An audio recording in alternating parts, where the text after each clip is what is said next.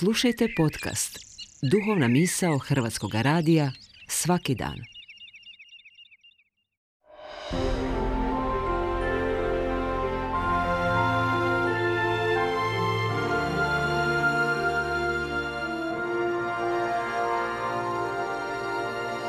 Duhovna misao. Urednica je Blaženka Jančić.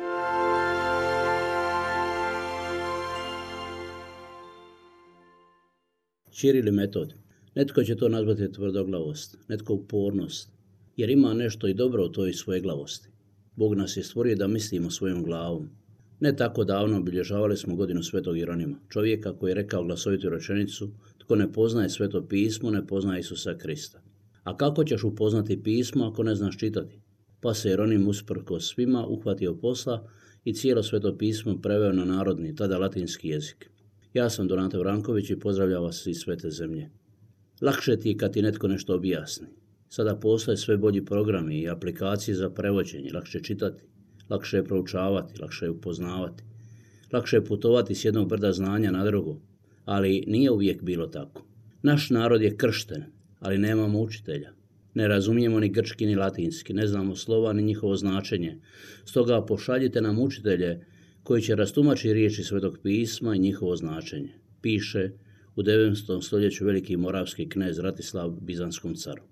Za tu misiju određena su dva brata. Njihov spomendan slavimo danas. To su Sveti Čiril, rodom imena Konstantin i Sveti Metod. Rođeni su u Solunu, koji je u to vrijeme bio okružen slavenskim stanovništvom. Životopisac je zapisao, oba su brata od djetinstva govorila slavenski, no po rođenju odgaju i osjećaju bijahu Grci. Ipak, bijahu slobodni od svake bizanske uskogrudnosti. Duboko su bili svjesni da je Bog stvorio sve ljude i da je Krist umro za sve ljude. U raspravama svojim bi protivnicima postavljali pitanje, zar sunce ne sija svima?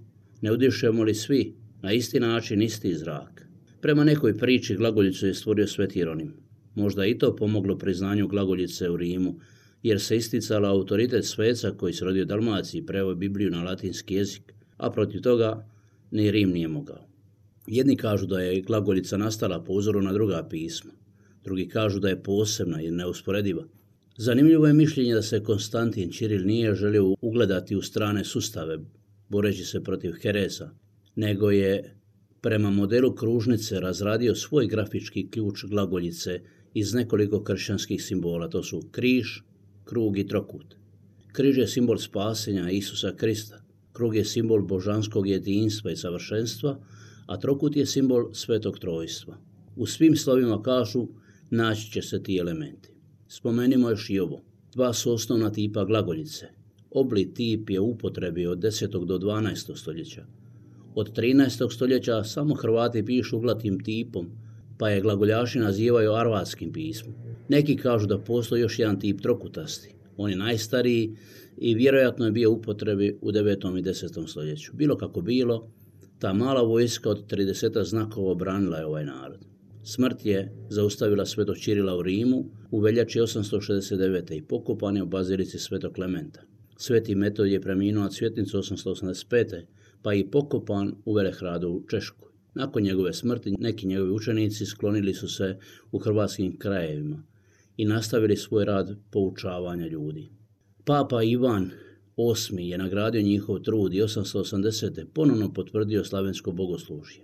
Reče tada nadahnut govorom svete braće. Isti onaj koji je stvorio glavne jezike, naime hebrejski, latinski, grčki i sve druge jezike stvorio je sebi na hvalu i slavu. Bog želi govoriti svakom srcu. Istina o Bogu i životu nije nečiji monopol. Bog govori svakom čovjeku. Bogu hvala za svetog Čirila i Metoda, za svetog Jeronima, za sve uporne i hrabre ljude. Svijet obogaćuje tvrdoglavost i upornost ljudi koji misle svojom glavom i uporno traže nove i bolje puteve. Svima želim ugodan dan, hvala vam na slušanju i lijepo vas pozdravljam.